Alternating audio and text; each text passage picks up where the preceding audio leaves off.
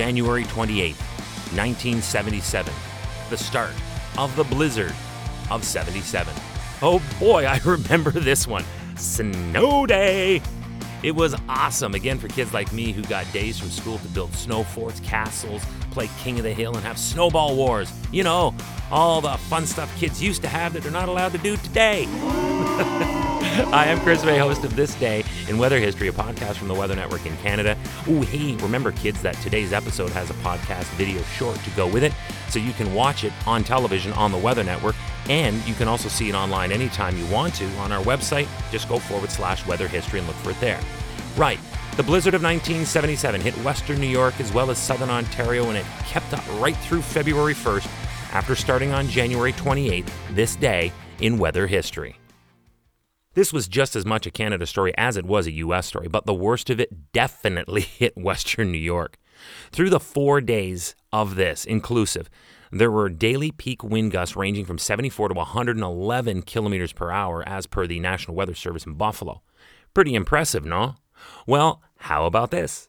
Snowfall totals were as high as gulp 254 centimeters in some of the worst hit areas. So now, take that mountain of snow and pair it with those powerful winds, and you had drifts blowing up 30 to 40 feet high. That's 9 to 12 meters.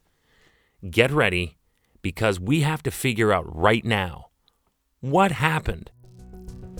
First of all, the story of the blizzard of 77 actually began early in the winter of 76 into 77. It had already been an unusually harsh winter even before we got anywhere close to the blizzard conditions. The average temperature for both November and December was around 6 degrees below seasonal, but then in January, that went pear shaped when it bottomed out at a consistent 10 degrees below seasonal. Because of the prolonged cold, Lake Erie was already completely frozen over by December 14th of 76, and that in itself was a record for that time for how early it was achieved. Now, this normally would put an end to the lake effect snowstorms, but that winter had something else up its sleeve. As is the case in epic weather events like this, there actually is more than just one system. It's called one storm, but features several systems. This is exactly what happened in the Toronto snow and Montreal ice storms of 1999.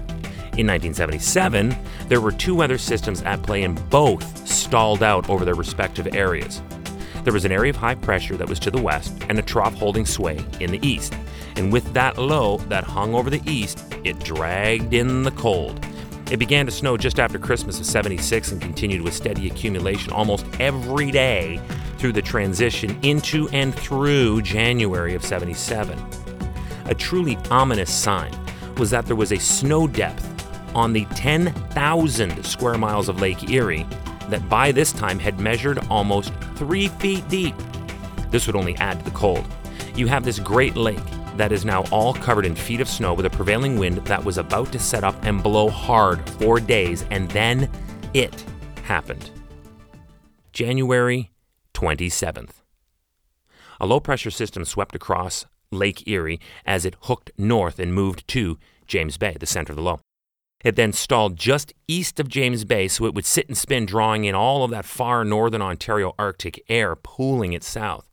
The storm then actually moved back west over James Bay before finally going east into the Canadian Maritimes, and here we go. Friday, January 28th, 1977, this day in weather history.